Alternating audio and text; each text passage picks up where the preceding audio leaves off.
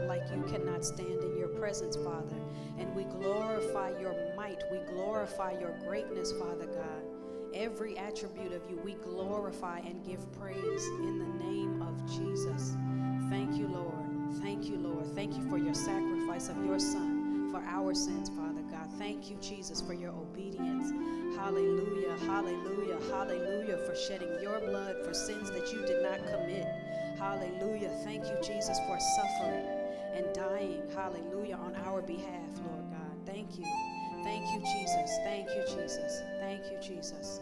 Father, we bless your name this morning. You are holy and you are righteous and you are glorious. Hallelujah. The all praise and all honor belongs to you, God. You are glory. You are honor. You are peace. You are joy. You are happiness, God. You are truth. Hallelujah. You are just. Hallelujah. Hallelujah. Hallelujah. Hallelujah, Lord. Everything you say is right. Hallelujah. Your timing is the best. Hallelujah. Your time is always the right time. Hallelujah. Your way is always the right way. Hallelujah. Whether we understand or agree or not, Father, your ways are always right. We bless your name. We bless your name. We bless your name. We bless your name. In every season, we bless your name. On the mountaintop, we bless your name. In the valley, we bless your name. Hallelujah. Those in between times where we can't seem to get a hold on anything, where we feel like we have lost all control, we bless your name, Father. We bless your name. That's the one thing that we can be sure of is that you are worthy, yet and still. When everything in our lives is upended, God, you are still worthy. You're worthy. And we choose to believe that you are still God and you are still good and you are still worthy. We will choose to believe that you are still worthy because you are still worthy. Thank you, Jesus. Thank you, Jesus. Bless your name, Father. Thank you, Lord. Thank you, Lord. Thank you, Jesus. Thank you, Jesus. Thank you, Lord, for another way to commune with you. Thank you, Jesus. Thank you that there are multiple ways to enjoy and indulge in your presence, Father God. Thank you, Lord. Thank you, Lord. Thank you, Lord. Thank you, Jesus. Thank you, Jesus. One of the reasons that we have worship before our services, and worship is not limited to Sunday morning, just so you know. You don't have to wait until you get here to have a worship experience because God is a personal God. And if you invite Him into your space wherever you are, He loves you that much and He wants to be with you that much that He will show up wherever you are. It does not have to be in a church on a Sunday morning. He will come to you in your car, at your job, in the grocery store, in the shower. It doesn't matter at the gym, at, it doesn't matter where you are. You can cultivate His presence. And that's what we do praise and worship for to cultivate His presence, to, to openly say to Him, it's, it's like open surrender. Do you think that God doesn't know that He is all powerful and that He can do whatever He wants to do? He does know it, but there is something in our surrender. There is something in our yielding of atmospheres to Him. It makes a difference. And so when you hear us say things like, Lord, we yield our gifts to you, we yield our atmosphere, we yield our thoughts, we yield our emotions, that is just us moving out of the way by choice. Because He gave us the gift of choice, right? And so that's just a, our practice of yielding to Him. And that's why we repeatedly say it, because it's something that we have to do all the time. Doesn't the Bible say that we have to die daily? It's the same way. You have to continue to yield your atmosphere to Him, yield your thoughts. And so that's part of what praise and worship is for. Except when we come here, we just get to do it together. And we mimic the sound of heaven because there are multiple people in heaven, right? Heaven is full of people that are just worshiping. And so we're mimicking the sound of heaven. That's the that's one of the points of coming together and worshiping. But you can do this anywhere and you can do this at any time. You can even do it with some of the songs that we sing up here. Pastor John, can you remind us where we can hear the songs that we sing here? I can't keep playing and tell you that, so I'm sorry. I'm not that good yet. Um, if you, in a little bit, there's going to be a link for the link tree right up on the screen.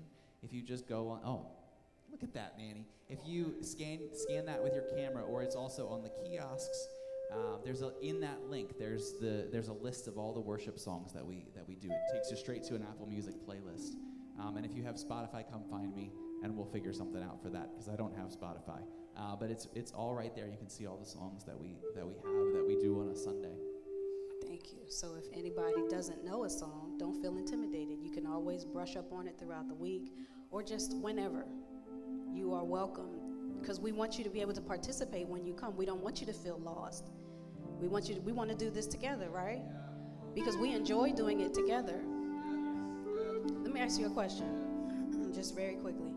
Has anybody ever given you, or have you ever given somebody an open invitation to your house? Have you told them, oh, you can come anytime? We tell little kids that all the time. We don't mean it, but we tell them that all the time. If somebody says to you, oh, you can come anytime, you don't have to call, just show up. As a matter of fact, they might give you a key, right? So if you take them up on that offer and you go to their house, or they come to your house and you open the door for them, or they just walk in, but they walk right past you. They're in your refrigerator, they're in your cabinets, they're in your closet, they're in your pocketbook, your wallet.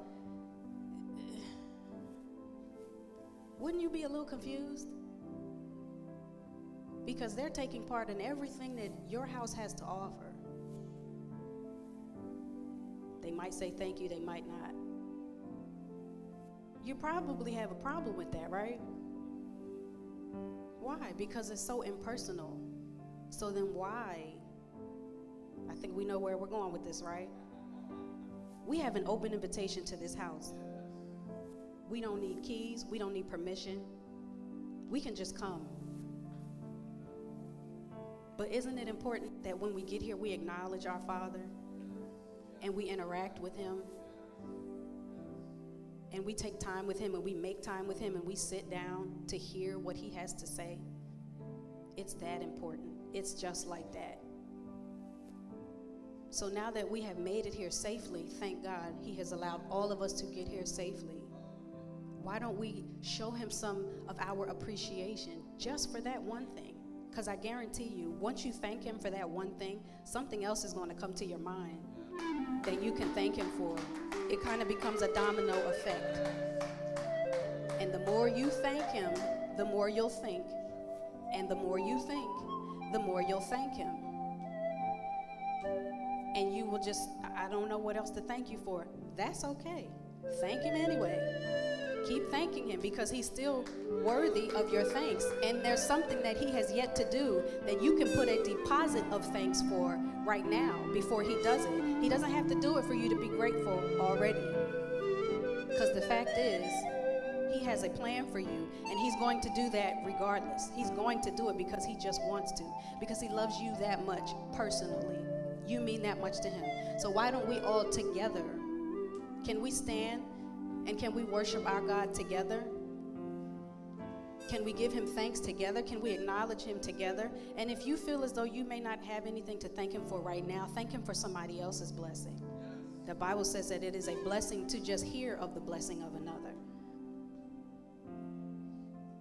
Thank you, Jesus. Thank you, Lord. Thank you, Lord. I hope y'all are awake because we about to wake up. We about to wake up. We about to wake up.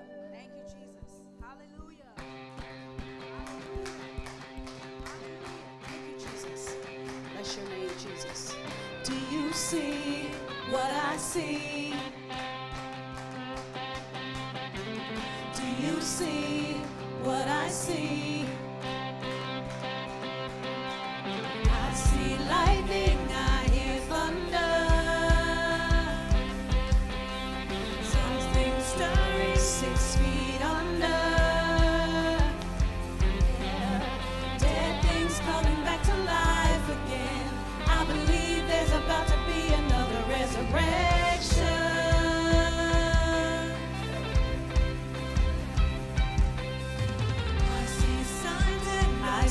wonder.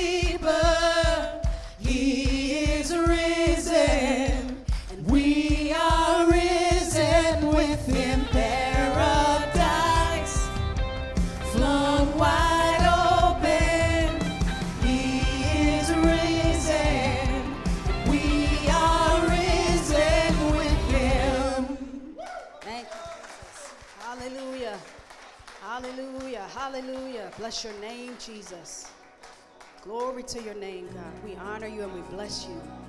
Hallelujah. Thank you, Jesus. Bless your name, Father. Let every eye be fixed upon King Jesus.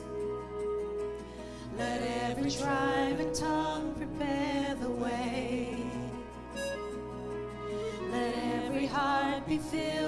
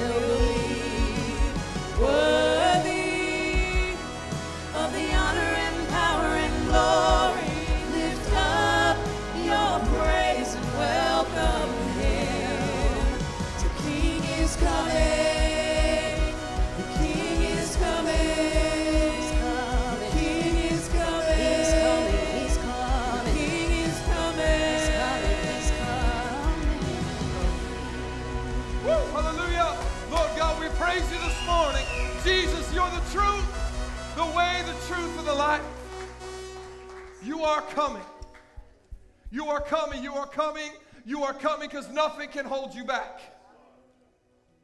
Not governments, not culture, not generations, nothing. Not thought, not disobedience, Lord God, nothing. Not sickness, not disease, not depression, nothing. Not, not, not bondages, Lord God, past, present, or future can hold you back. If the grave was not powerful enough, if hell was not strong enough, if the enemy was not mighty enough to take you out at the cross, then nothing, nothing, nothing, nothing, nothing is po- impossible for our God.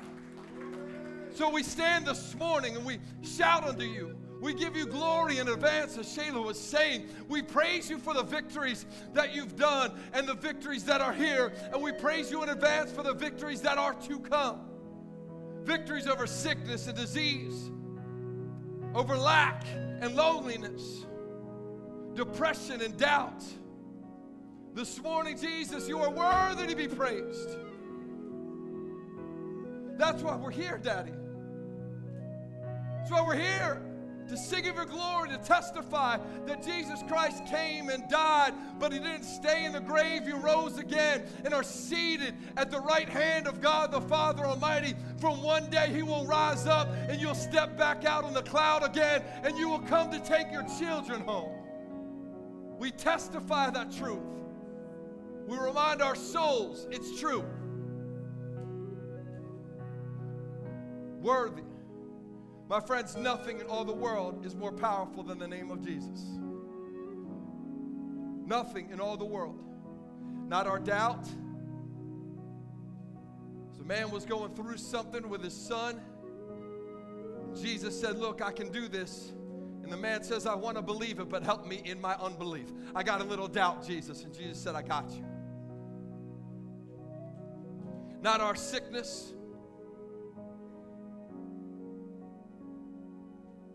not our disease, not our addictions, not our loneliness, not our hopelessness. Jesus Christ is and forever will be the living God.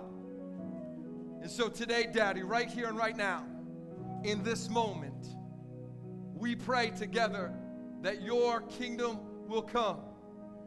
Your will will be done in our lives.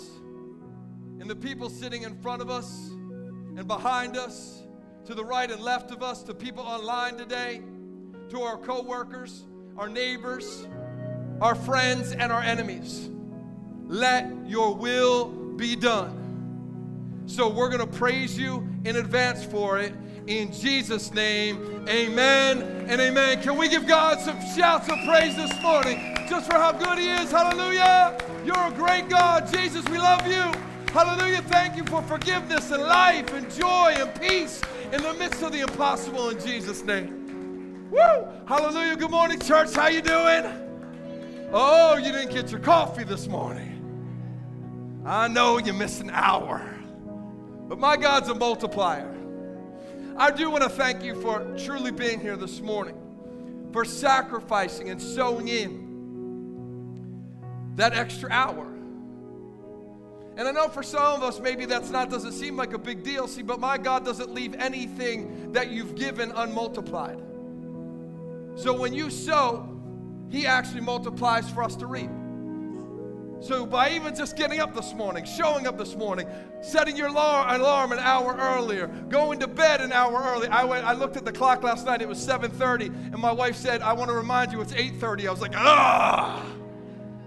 I love anybody love the fall back, man. I hate the spring forward. Mm, but but but but there's something special about this day because you've already sowed something.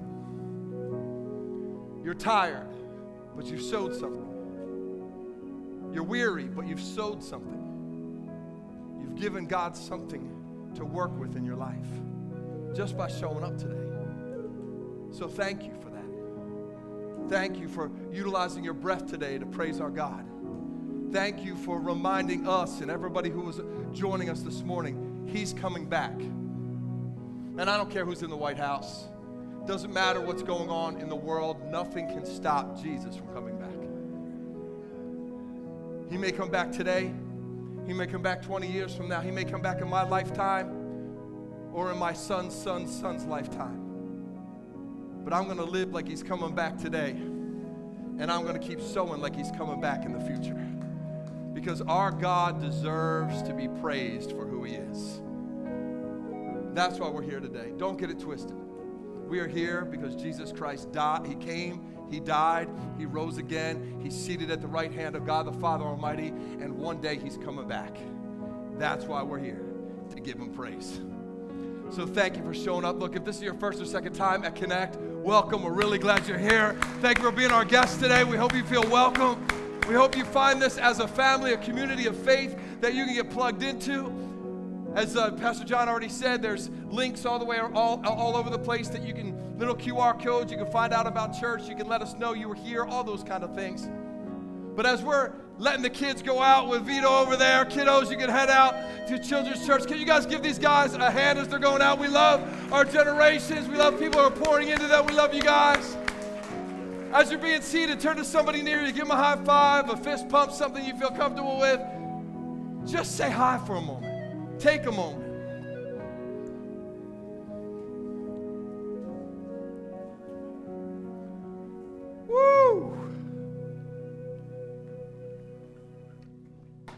Nothing like being sweaty before you preach.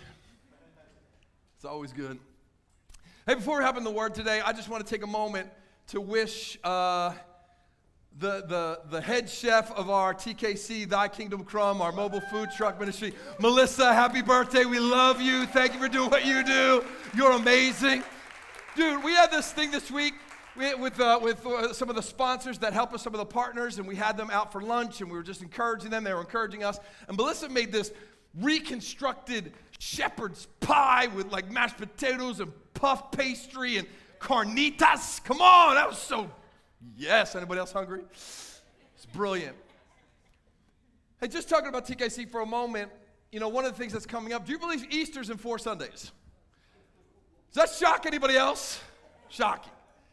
But uh, one of our greatest things that we get to do is to actually bless community in uh, our Easter giveaway as well. And this year, we have so many people and so much need in our community that we want to really continue to make a difference. And uh, the, the, the TKC team, they let me know that it's going to be about $1,700 to, to just do what we want to do in community. And so I just want to invite you maybe for, to pray about that, to be a part of that. Uh, you know, that, that's different than our tithe. This is giving into the mission of what God is doing. And if you want to do that today, whether it's $15, $5, or $1,500, you can just mark that uh, on your offering envelope. We'll get it there. But it's, it's so amazing. There's so much need in our world. And what a great opportunity it is to make a difference. Talking about need in our world and making a difference. I just want to invite you again, or maybe, maybe for the first time if you're here, to join with me and some of our team during this Lent season in f- prayer for the persecuted church around the world. Man, if you could just throw up that, that slide on the screen real quick. Today in our world, there are 646 million Christians that live in places where they cannot freely worship Jesus Christ. One in seven Christians on the planet, one in seven, one in seven are under threat of persecution at a high level.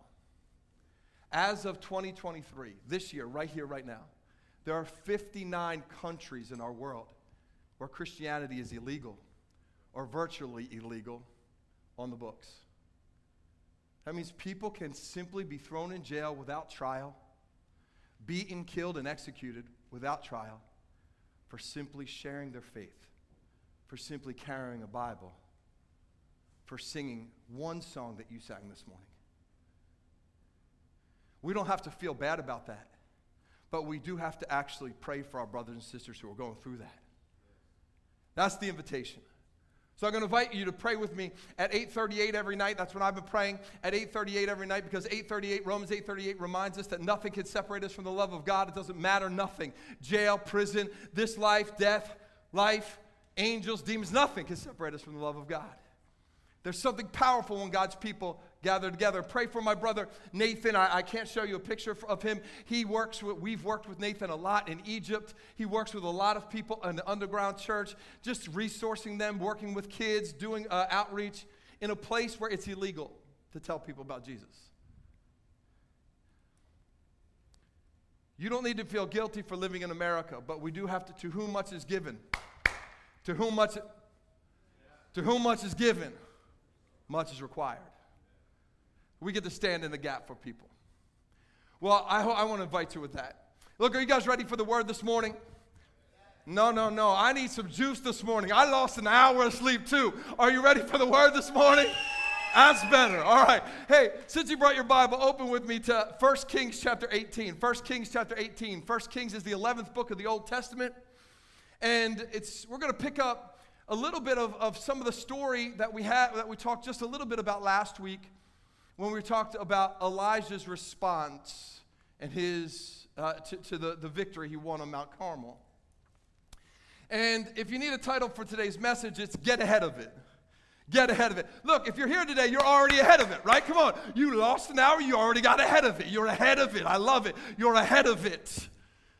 Good to be reminded of. But I think one of, the, one of the greatest dilemmas that many of us face is that we rarely, if we're honest, get ahead of the situations in our life. But we tend to be chasing after them after the storm hits. Come on, I rarely think about filling my gas tank up when it's on half empty. It's not till the light comes on and tells me I'm going to run out of gas that I pull into the Wawa right? I don't really think usually about getting my oil changed till, you know, the sticker says after about 100, 200 miles after that, I think about then getting it changed. Don't get me wrong, I want to be in front of the curve. I do. I want to be. And there's even times in my life that I see the storm clouds forming. I know it's going to rain, but I get distracted by the things of life. I get distracted by the things around my house. And it's not until the rain starts to fall that I find myself running around my house like a lunatic, closing the windows. Why? Because I didn't get ahead of it. Maybe you're not like me. Maybe you're an extreme planner. Good for you. But when it comes to our spiritual lives, as disciples, especially living in this American church culture, we tend to become and live in a much more reactionary type of moment to our situations rather than proactively planning the things in our lives before the storms hit, before the blessings come. Last week we talked about hearing the voice of God, getting a word from God, and after we heard from God, the question is are we proactively responding to those truths?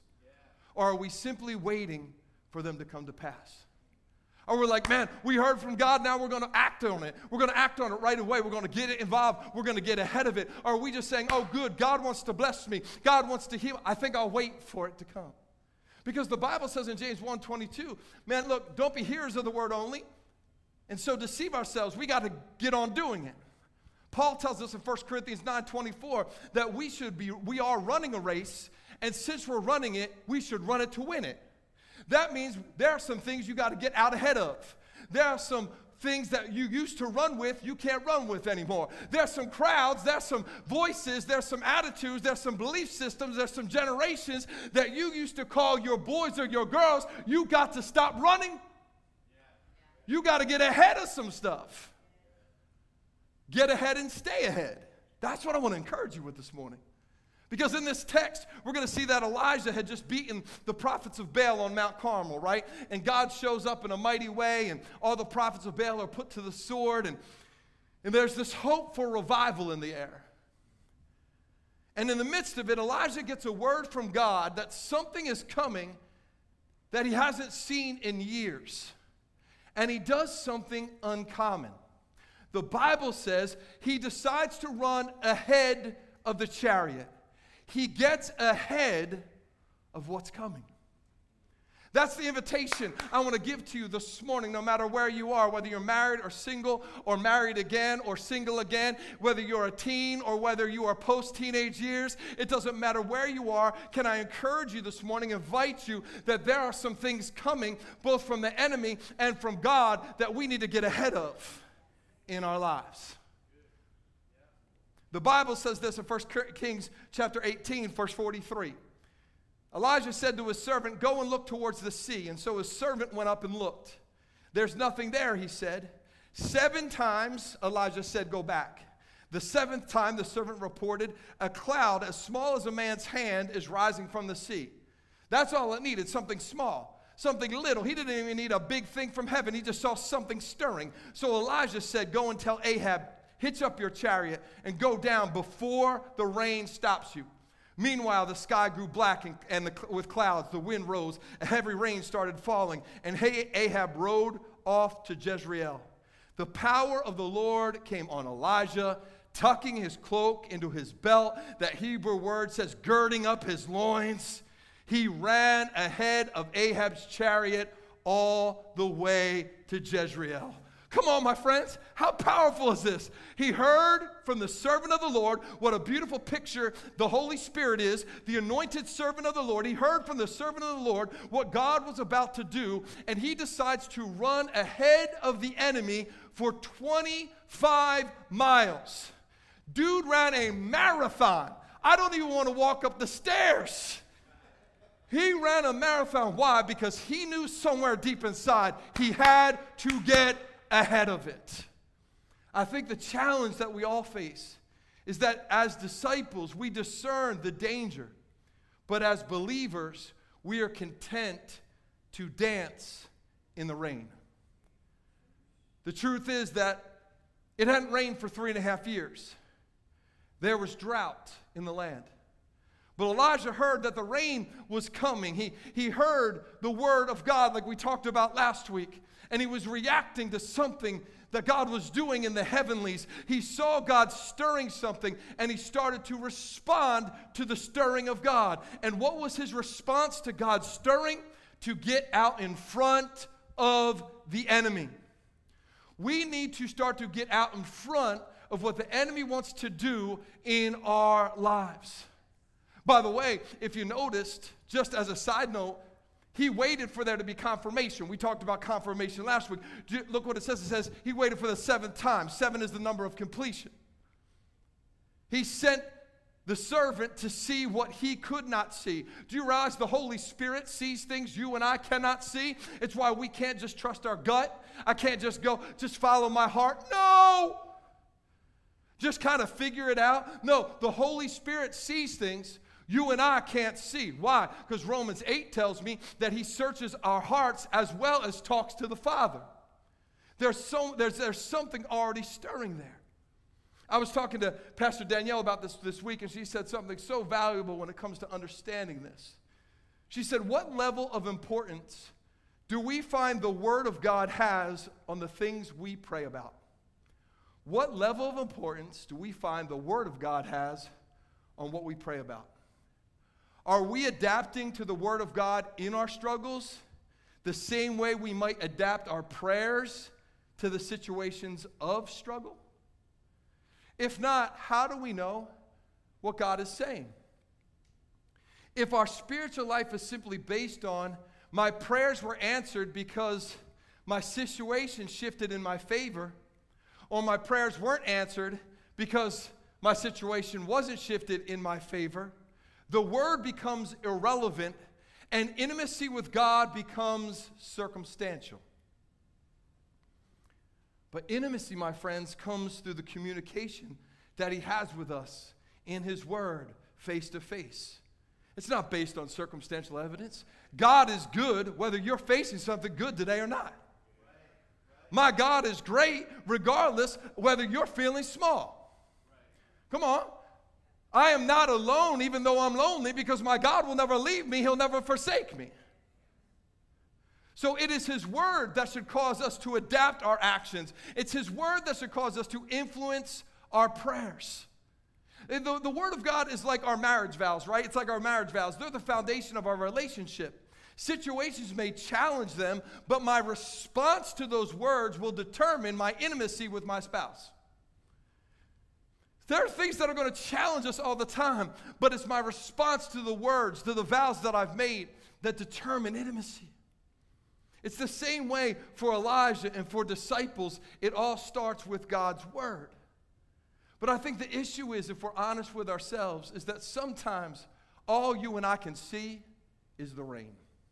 All I can see is the rain, the blessing on the horizon, especially when we've been in drought for so long, when we've been in pain for so long, desperate for so long, lacking for so long, lonely for so long. Sometimes all we can see are the things that we believe will cause an end to that drought, that man, that job, that promotion, that moment of happiness. All we can see is the rain. So we wait for the rain to come. I'm not going to miss it. I'm going to stand here and wait, not knowing that there's always an enemy right on our heels trying to rob, kill, and destroy what God is doing in us, through us, and towards us. We see it in the, in the parable of the sower. Jesus says in Matthew 13, He says, The word is sown, but then there's birds to eat it, there's weeds to choke it, and there's sun to shrivel it.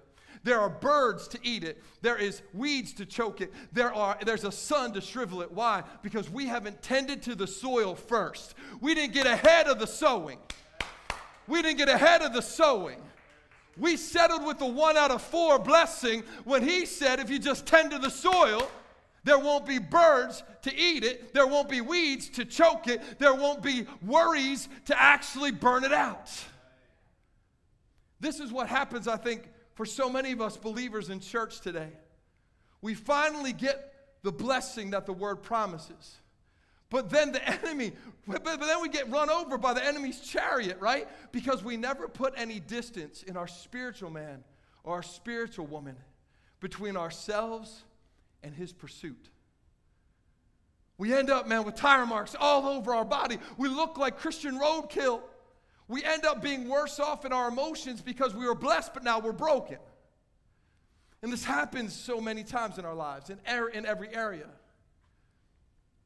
It's not until we get married sometimes that we start to understand some of the issues that we have in our life. Because we don't have marriage problems, we have problems in ourself, ourself that affects our marriage. Sometimes that we didn't even know there were things wrong inside of us until we got into the blessing, to the blessing, to the blessing of marriage came, and then you realize there was some stuff in you that shouldn't be in you. Now you got marriage problems. It wasn't until God started to bless us financially and some resource started to come in, we got a little money in our pocket that now we realize we have some financial issues. We got financial issues, not because money is wrong, because money's amoral. 1 Timothy 6 says it's the love of money. We have issues because of how we handle it. what we do with it, how we chase it down, what it means to us, how we've idolatrized it in our life, then we find out we've got financial problems. We've got to recognize, my friends, that many of the issues that get ahead of us are soul versus spirit issues, our ways versus the word issues. It was only after I got the desire of my heart in Danielle and I got in that relationship that I realized actually how self focused and selfish I was. It was when the blessing came, there was something I realized I should have got ahead of. It wasn't only till after we planted the church that I realized in myself that I was willing to give myself to build the church, but I struggled to give myself to the people who were the church. It's not that I couldn't have seen those things before. The, the Word and the Spirit were saying those things. I just wasn't looking or listening. Why? Because I was happy to dance in the rain. I was happy. I got married. I was happy. I have a church. I was happy. Well, I got finance. I was happy. I got this. I was happy. I got that. I was dancing in the rain and not realizing I was about to get run over by the chariot. And see, this thing, there's no embarrassment of it, it's in all of us. We're tempted to wait and find ourselves in the storm, and then we trust God to get us out of it, which He does because He's a faithful God. But sometimes when we end up doing that, we end up getting stuck in the muck because we didn't get, take time to get ahead of the blessing to get ahead of the rain, to put some time, some things in place in our lives for when the rain and the blessing falls, to have the character, to have the attitude, to have the life, to have the spiritual maturity to be able to contain the blessing and steward it well once I've got the blessing. We got to get ahead of it to steward it. I was reading a, a story uh, uh, uh, uh, this week about a, a man, a disciple who was thrown in jail in one of those countries we were just talking about for just sharing the good news of his faith and he was thrown in solitary confinement. He was, and they wouldn't let him have a Bible. They didn't let him talk to anybody. But he said, "Man, the whole time I was in there, it was the Word. Even though they wouldn't let me have the Word, it was the Word that I had read. It was the Word that I had studied. That the Spirit kept bringing back to me over and over and over. It was the songs that I had been singing in worship, not just in church, but worship in my life, that allowed me to raise my voice loudly, even though no one was with me in that cell to praise God in the midst of it. See, my friends." They can take the word away from us, but they can't take the word out of us. That's getting ahead of it. Getting ahead of this thing isn't waiting till you're in solitary. It's realizing that solitary may be an option, may be a circumstance. So I'm going to get the word in me now. I'm going to get some praise in me now. I'm going to change the character now. I know I may not be married yet, but I'm going to act like I am in my spirit so that I can actually get some things ahead. Oh ahead of it. The word says Elijah ran all the way ahead of the chariot, all the way to Jezreel. Now, what's important is we understand that Jezreel means God gives seed or God sows. As a disciple, my friends, you and I are called to keep running ahead of the enemy in every area that God wants to sow into in our lives. That's why 2 Corinthians 9:10 says that he gives seed to the sower so that they can have that seed can multiply and the harvest can multiply. The word is my God providing seed to the sower. The word is my God providing seed to the sower. So when I've listened, I won't be confused about what it is I'm actually planting. Because when the word tells me this seed is a tomato, I know when I plant it, come on, somebody, I ain't getting corn. It's a tomato. I may not know how high it's going to grow, how wide it's going to be, may not know how much fruit it's going to bear, but I know one thing the word told me that it's a tomato, so there's an expectation that comes that a tomato is going to grow where I planted it. So, how do we get ahead of it? That's the question. Somebody should be raising their hand. Pastor, tell me how to get ahead of it. I don't want to be behind, I want to get ahead of it. Thank you for asking. We need to tuck and run, not duck and cover. Too many Christians ducking and covering, waiting for the rapture. Just going to duck and cover till the rapture comes. We need to tuck and run. The word said he tucked his cloak into his belt and he started running. He got girded up. Are we tucked up and girded up in our spiritual life? We need to understand the picture of what's happening here. A prophet wore a cloak that represented his identity and his authority. The cloak that was on him represented his identity and authority. It's why when Elijah was actually taken up into heaven, his cloak fell off of him and landed on Elisha, and Elisha got double portion anointed. The authority fell onto him. So, what does he do? I think that's the question. What does he do when his identity, or in other words, his self, could get in the way and trip him up when he's running after God's word? What does he do when his identity, the place of his own authority, could trip him up on the way to running after God's word? The Bible says he tucked it in his belt. He made it secure inside the belt. Well, you and I don't have to be confused about what the belt is because in Ephesians 6 4, the armor of God tells me that as a man or woman of God, I have been girded up with the belt of truth. We've got to get our identity and our response to God's word under truth under truth. How do I see myself? How does God see me? What does God's word say? How do I live this thing out? What is the scripture helping me see? What is God's heartbeat towards my life? That's what the word of God helps me to be. We need to get our response to God and our identity under the belt of truth so that you and I can run. And then, and then we get to trust the Holy Spirit. And then we get to trust the Holy Spirit to make a difference. Did you see that the Word of God said the hand of the Lord fell on Elijah when he started running? Because we can't do this on our own. You and I cannot become holy on our own. We'll become legalistic. We cannot simply understand grace on our own. We'll become humanistic. We need the Holy Spirit because this is what we need to understand that the Spirit only works in tandem with the truth. The Spirit only works in tandem with the truth. We can't be a, sp- person of the Spirit, hallelujah, bless God, and not actually live out truth. Nor can we be a person that just stands on truth and tries to do it our own self without the power of the Holy Spirit. Jesus said, My worshipers will worship me in spirit and truth. The Spirit only works when you are living out in truth. We got to get our lives tucked in tight.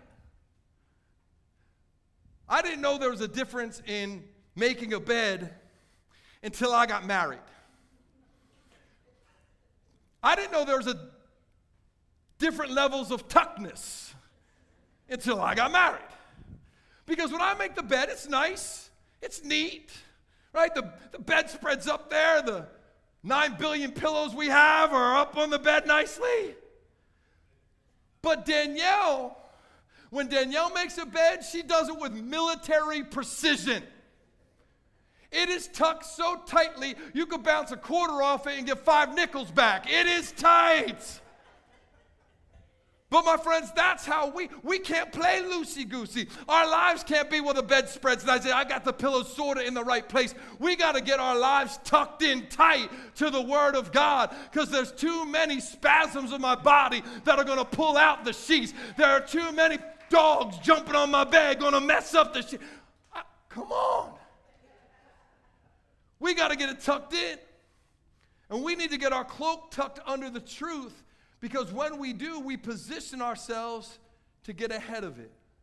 To get ahead of what? I don't know. The Bible says oppression, enslavement to sin, the enemy's plan. The very first time this is mentioned is in Passover in Exodus chapter 12. God says, "Hey, I want to get you out of enslavement and oppression. So tuck your tuck your cloak into your belt. Eat the lamb of God that I'm going to give you and do it in haste so that you can run. We got to get ahead of the oppression. We got to get ahead of the enslavement of sin. It is chasing us down. We got to get ahead of it. I love there's a moment where the woman with the issue of blood comes sneaking up to Jesus. She said, "Man, if I can just touch his cloak, if I could just grab a hold of his identity, if I could just grab a hold and know his authority, when I know it, I can get past what the doctors have told me. I can get past my past 12 years of failure. I can get past my loneliness and isolation. I can get out of this moment of doubt and despair I've got in my life. I don't think it is a coincidence that when Jesus was on the cross in John 19, they strip him of his cloak. They're trying to remove his identity. They're trying to embarrass him, to make him less than. Do you realize the enemy always wants you to seem less than to yourself? Less than worthy, less than holy, less than powerful, less than worthy enough to worship Him, less than worthy enough to walk in the strength of the Holy Spirit, the anointing of God, less than. That's why we need to fortify our identity under the truth. Last week after service, we had talked about listening, and I was we invited people to stay and listen to God. And I was sitting right over there, and I had been praying about a lot of things throughout the week. And I simply heard the word, the word of God as clear as day in my life. His voice simply said this. He brought the words of Proverbs 3, 5, and 6 into my life. He didn't quote, he did not bring the verse, he said the verse. Trust in the Lord with all, all, all, all, all, all your heart. Kyle, stop leaning on your understanding. Acknowledge what I can do, and I'll make that crooked path straight. I got out, I got an offering slip out, I started writing on the back of it. I know that verse. I've memorized it since I was 21. I know it doesn't matter. Write it down so that when you read it, you can run with it. I wrote it down. I started underlining it. I put it in my Bible. I've got it next to me this week because I knew one thing the enemy was coming for that word. He was coming to devour that seed. So I knew I had to start worshiping ahead of it. I knew I had to start reading some verses ahead of the time that I needed it so that it could fortify that word inside of me. I had to keep thanking God for what He had said to me over and over and over again, asking the Holy Spirit to renew my mind time and time again, to run ahead of the chariot of the enemy, to fortify the seed, to fortify the word. You know what? This week, week on Friday, this is no lie, on Friday, I was going through this message, this message I'm writing, to, uh, we're doing today. And I got a phone call. And it was one of those phone calls.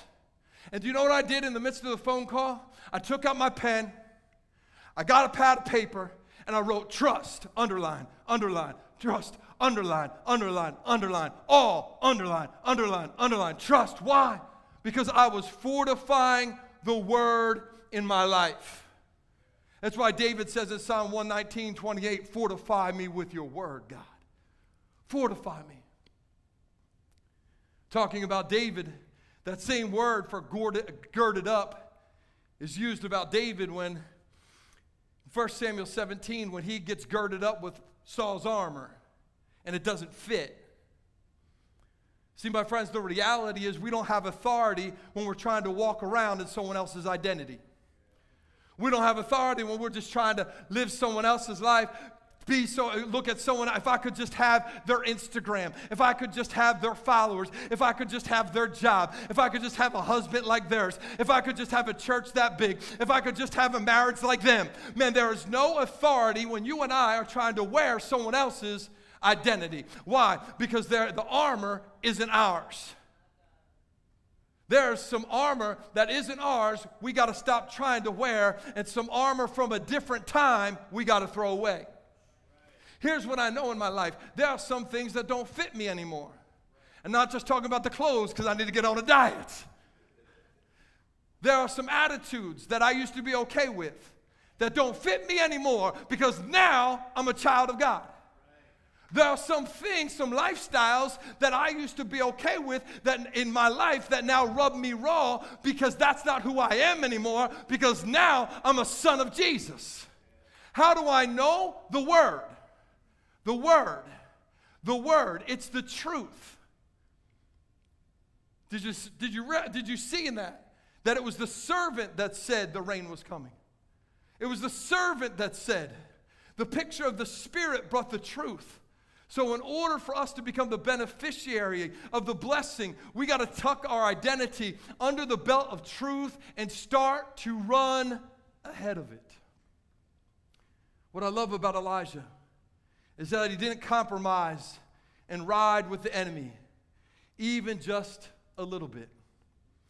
Even though riding with the king in his chariot would have boosted his ego, would have boosted his status in community, would have boosted his prestige, would have boosted the likelihood that that man, as old as he was, was going to make it to the city.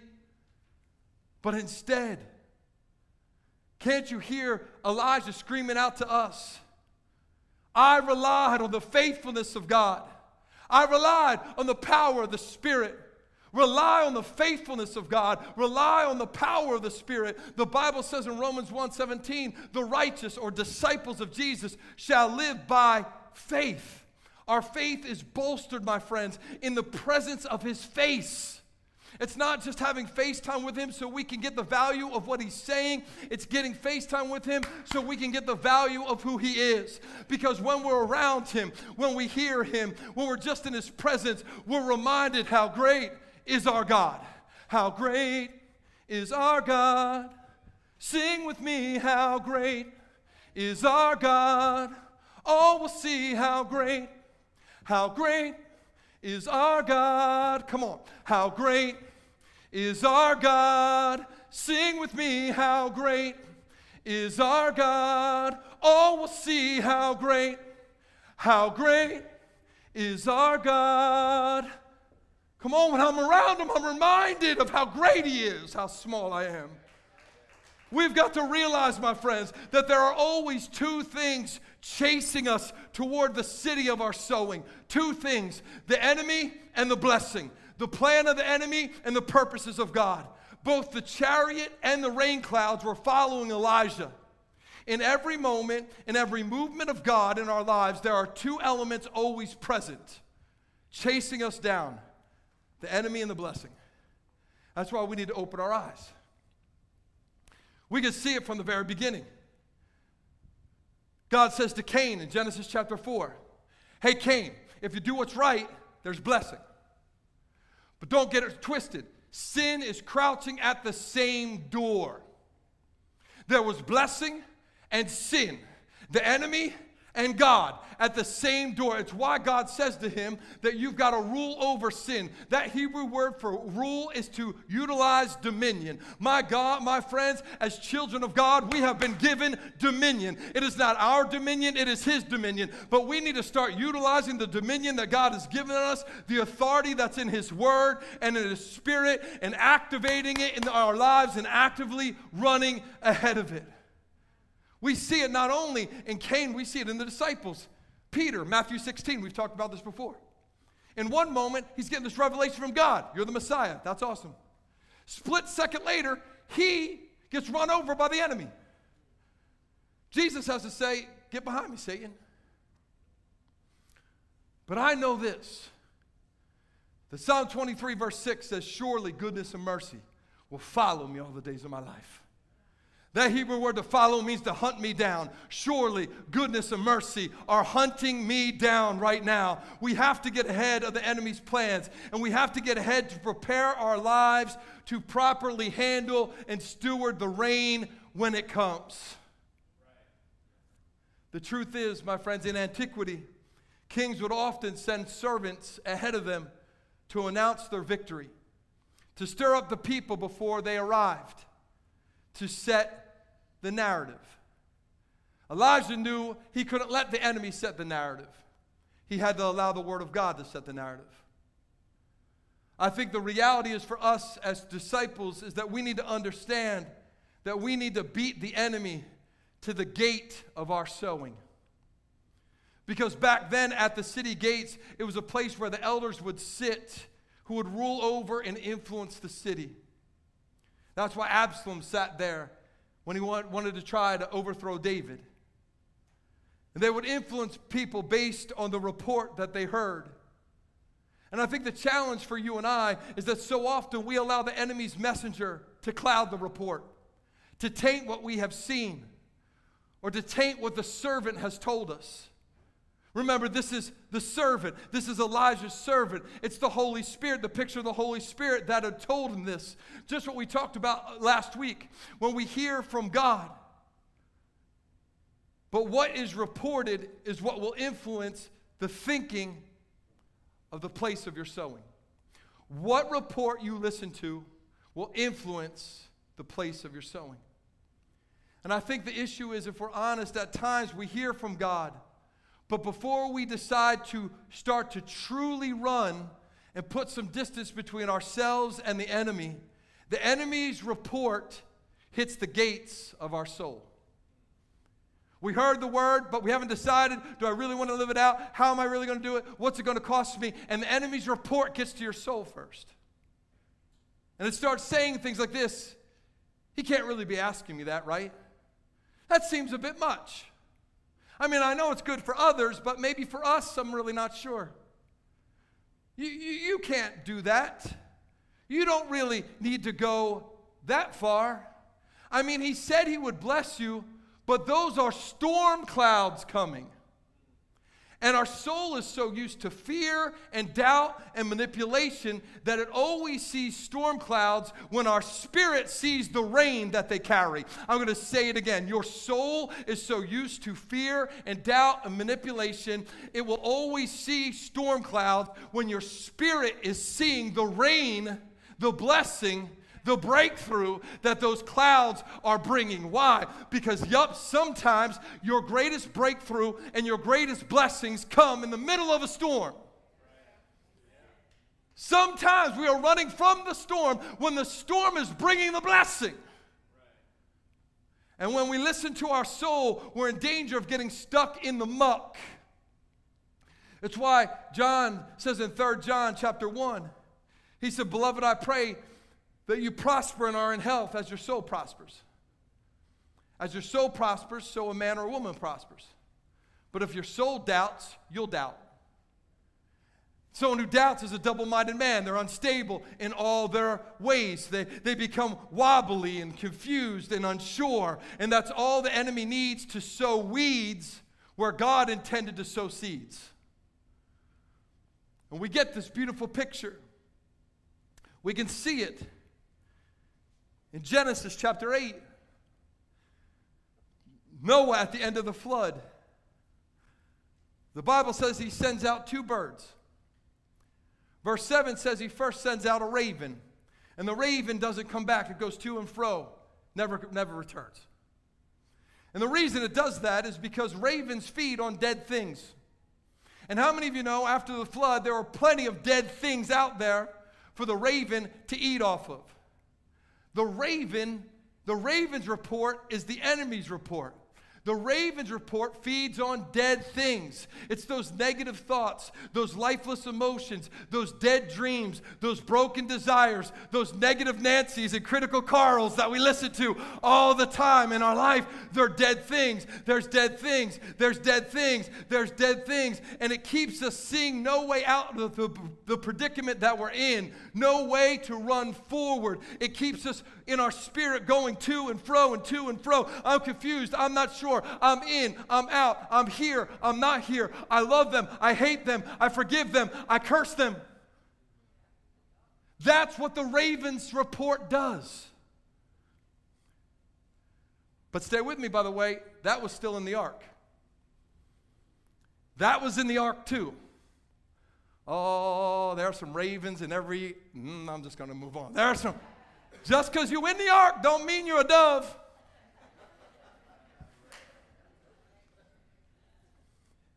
Just because they say they're the moral majority don't mean it's true. Just because they say they're for you doesn't mean it's right. Mm, that's for a different day. But then, somebody say, but then. But then he sends out a dove. The dove is a picture of the Holy Spirit. Remember, it's the dove that comes down like the Spirit on Jesus after his baptism.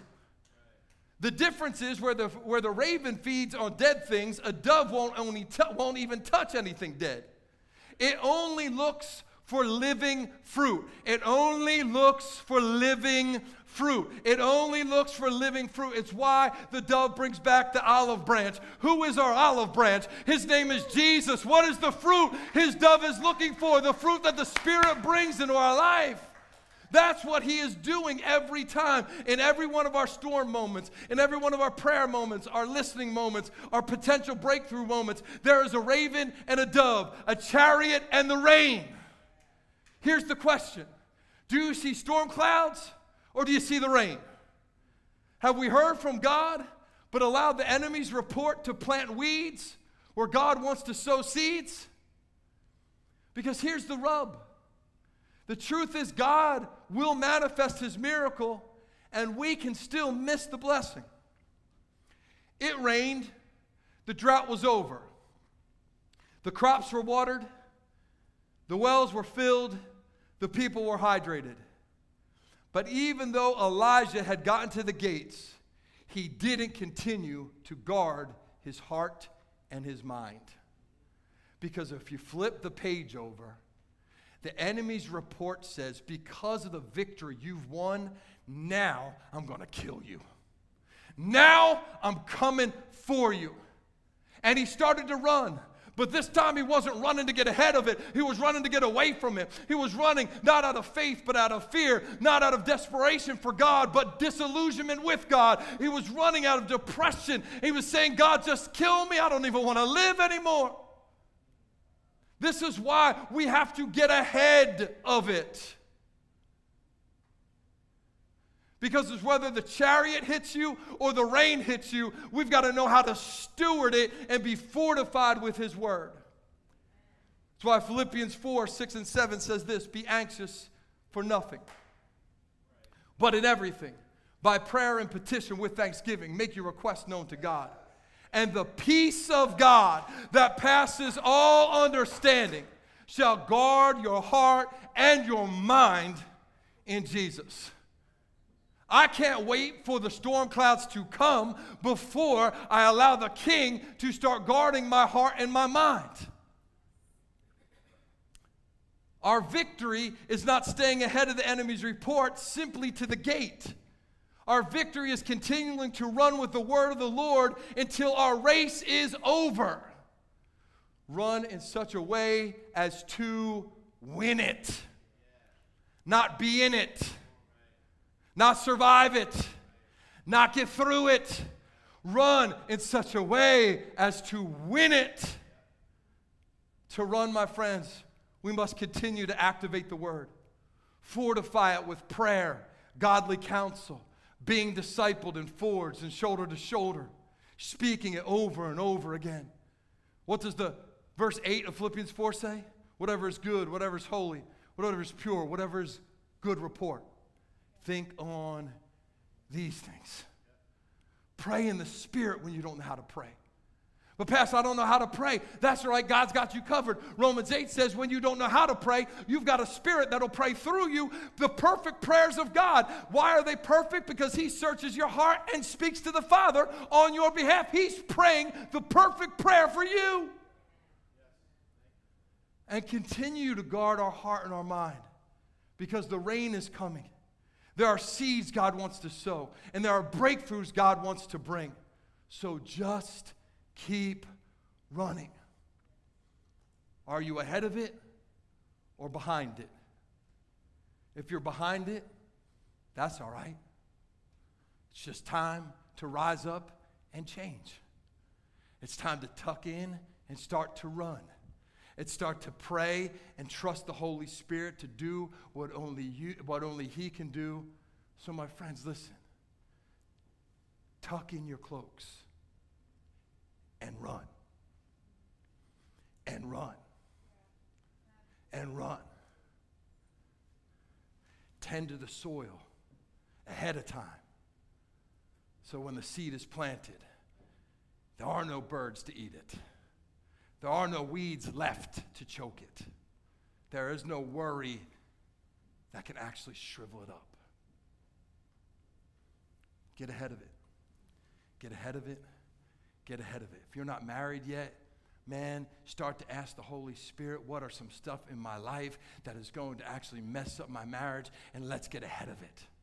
If, man, you're believing for that promotion, don't just believe for that promotion. Man, ask the Holy Spirit to show you some stuff in your character, in your nature, in the way you handle finance, in the way that you listen to authority.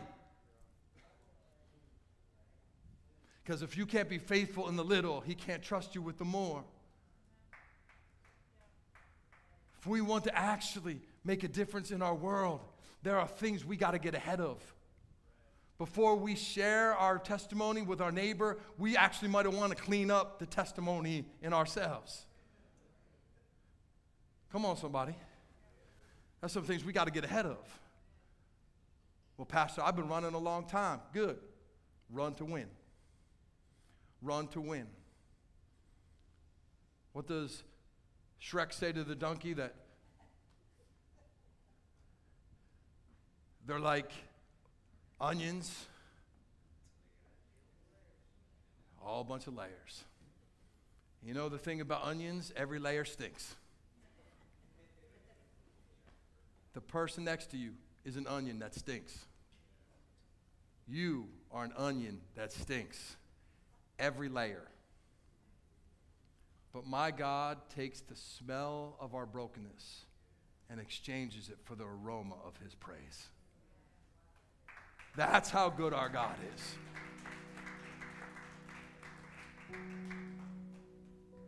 Seriously, ask yourself are you ahead of it or behind it? don't let this word just challenge you. Like, ask yourself. If you heard a word last week from God, maybe you've heard a, a word this week from God. Maybe in, when you were reading or praying, the Holy Spirit quickens something in you. Are you just waiting for that to come to pass? Are you getting ahead of the chariot? I'm going to get ahead of the blessing. I'm going to run with that bad boy.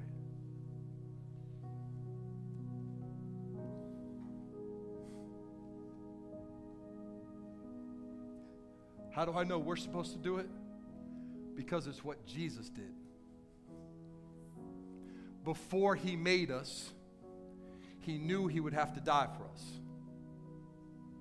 So he got ahead of the enemy's plan the Bible says the Lamb of God was slain before the foundation of the world. Before the blessing came to earth, before the enemy's plan could be unrailed, Jesus got ahead of it for you. And if he can get ahead of it on the most devastating thing that could happen in our life death, sin, and hell he can help you get ahead of it over your disease, over your doubt, over your depression, over your addiction, over your alcoholism, over, your, over the things in your life that have been kept hidden. My God is a God that can get you ahead of it. The only question you have to ask yourself is Are you willing to run? Come on, let's pray.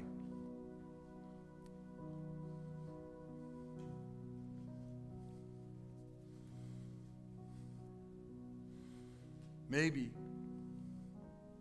today you're here and you're saying, Kyle, I just, I'm ready to run with Jesus. I'm ready to go all in and to hold nothing back. I'm, I'm ready to take that step of, of faith, that leap. My friends, the good news is simply this. When the enemy says you're not worthy, Jesus said, That's okay, I am.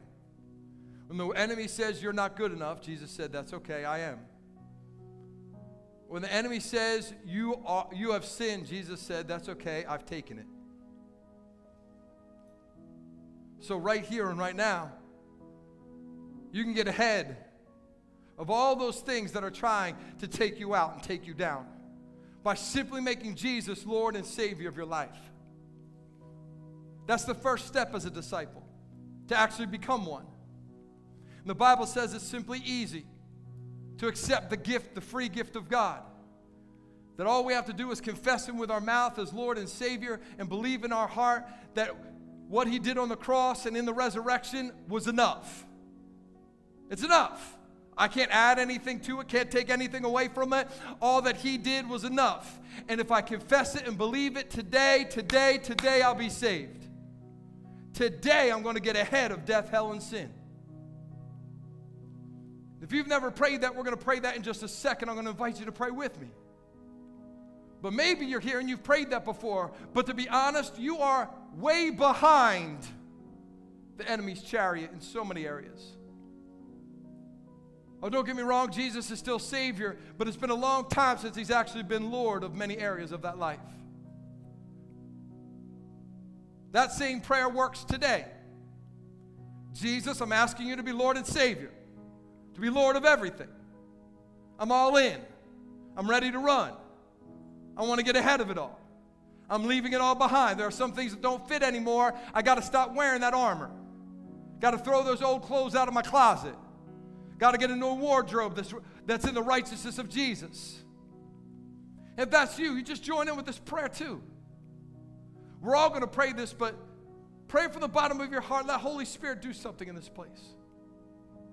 Just say, Dear Lord Jesus, here I am today. I've come to give you all of my life. I'm going to hold nothing back.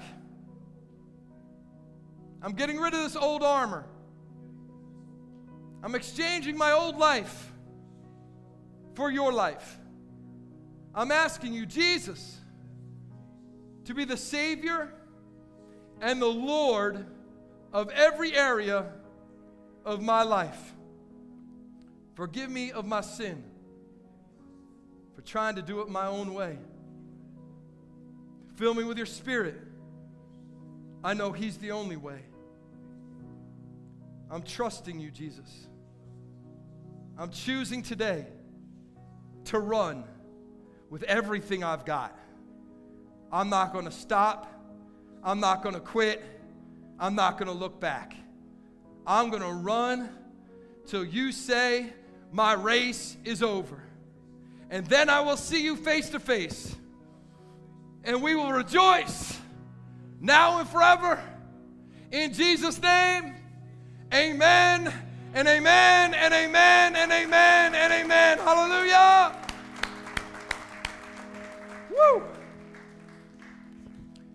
Oh, hey, look. Thank you. Thank you for letting me preach that word, for sharing that word with you. Thank you for responding if you did to that word. Because you're not responding to me, you're responding to Him. But you started a race today, you didn't finish it. Today was the first step in the journey. Keep running. You can't get ahead of it on your own, you need help. That's why we're here. It's why men's discipleship forged, women's discipleship shoulder to shoulder. It's why we all exist. There's not one person that you will see on this platform not one person that you'll see on that Zoom call on Forge or Shoulder to Shoulder that has it all together. We are all onions, we are all layers. Some of us are peeled more than others, but every layer that I've got still sticks. The power is not in perfection, power is in the person of Jesus. Get ahead of it. Get ahead of it. Get ahead of it. Pastor Irene is going to come and just as we get ready to close today, encourage us in our giving of our offerings today. Again, if you, I know she's going to talk to you in just a moment, but if you'd like to give into the, uh, towards the Easter TC outreach, you can always mark that in, in any of the numerous ways you can give through mission, and we'll make sure that that goes there and makes a difference in people's lives. Thank you for getting up. Thank you for giving me your ear. Thank you for the privilege it is to pastor this place. I don't take it for granted.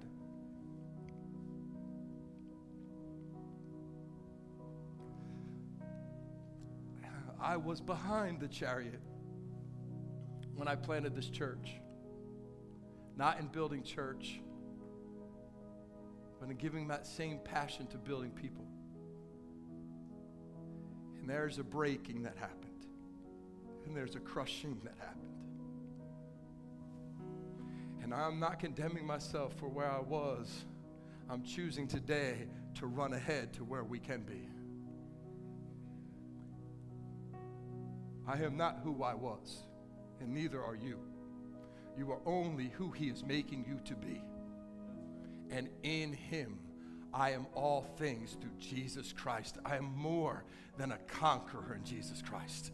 I'm the head and not the tail. There's no condemnation in me. There's no shame for who I was. The guilt of the past is gone. There's a newness. The old is gone. The new has come. Speak it, live it, put it in your life, write it down, underline it time and time again, and tell the dang lie, devil he's a liar and to go to hell. Because you are not what he says you are. You are not defined by what was done to you, and you are not defined by what was done by you. You are only defined by what was done for you on the cross of Jesus Christ. The devil's going to tell you, you are what you've done. You are what you eat. I am what he did on the cross for me, and that's it. Anything else is a lie. But I got to get ahead of that bad boy or it'll sit at my city gate of my soul and it'll convince me to get stuck in the muck when I was, uh, when I was designed to run in the lead. You are designed to run to win. You are designed to run to win. If you've never won before in your life, it doesn't matter. It's not based on your past success, it's based on His success. And the Bible says, we sang it today the tomb is empty, there's no body there. That's success.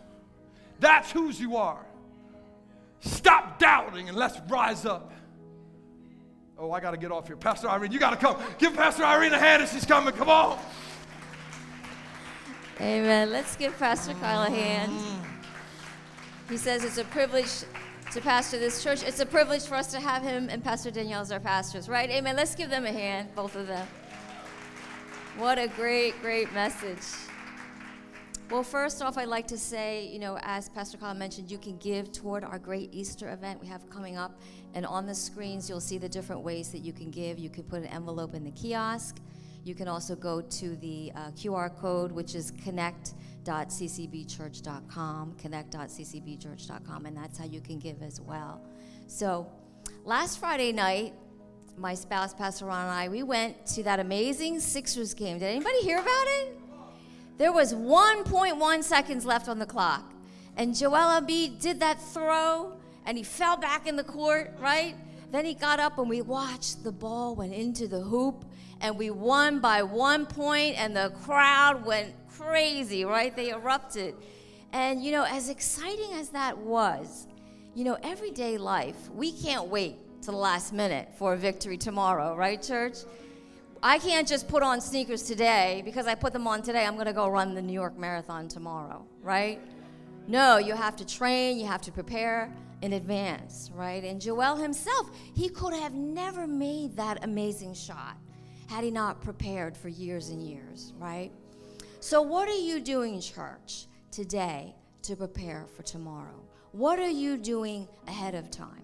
And you know, I wrote this yesterday. I didn't even know what Pastor Kyle was going to talk about. I'm so grateful that the Spirit of God is speaking to us and stirring us to prepare for tomorrow. And that applies to our giving of our tithes and offerings, right? There was a massive tornado that came through in 2021, but because you faithfully gave ahead of time, our beautiful TKC truck went to minister to that community that was devastated. Happy birthday, Melissa, right? And because we can prepare today, we'll be able to bless people for that Easter outreach coming up. So I'd like to pray over our offering now, and I'd like to use Psalm 90. Psalm 90 is a beautiful prayer from Moses. And Pastor Danielle said you can use the Psalms and use the word to pray, right? And in this prayer, it is all about the eternal nature of God, but Moses reminds us how limited our days are, right? So we need to make every day count, is basically what Moses says. And he says here in Psalm 90 12, teach us to number our days that we may gain a heart of wisdom. Psalm 90, verse 17 Let the beauty of the Lord our God be upon us and establish the work of our hands for us.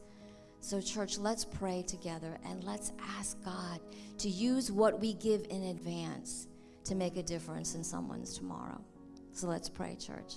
Father in heaven, we thank you so much. I thank you for that amazing last minute Sixers win that I got to see this week. But God, in everyday life, we want to make the most of every precious day and every moment that you give to us. So teach us to number our days that we may gain a heart of wisdom and establish the work of our hands. So, Father, as we give today of our tithes and our offerings, as we give of the very work of our hands, we ask that what we give today, what we invest today, would be a blessing tomorrow in the lives of those in this house and in our surrounding communities. May we use each and every precious day that you have given to us to be a blessing to others in all that we say and in all that we do. And God's people said, Amen. Amen. Thank you, church. Really quick, just want to pray, bless you on the way out. Elijah ran ahead of the chariot for 25 miles, and the rain fell. Father, may the rain find each of us with containers ready to steward it well.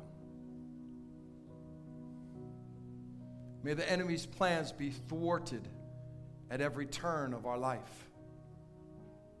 May we choose to run in such a way as to trust you and you alone. We proclaim we cannot, but you can. We're unable, but you're more than powerful. What seems impossible to us is totally possible for you. So order the footsteps as you order the footsteps of the righteous. Open our ears to hear your voice, our eyes to see what have we've been blinded to in the past. Give us the boldness to start running and the faith to see that those storm clouds carry the rain. Today we trust you. We proclaim your victory. We stand in faith. We say, Dear Lord Jesus, let your kingdom come and your will be done. In Jesus' name, amen. Amen and amen. God bless you, church. We love you. We'll see you next week. Hop into four, shoulder to shoulder. We love you.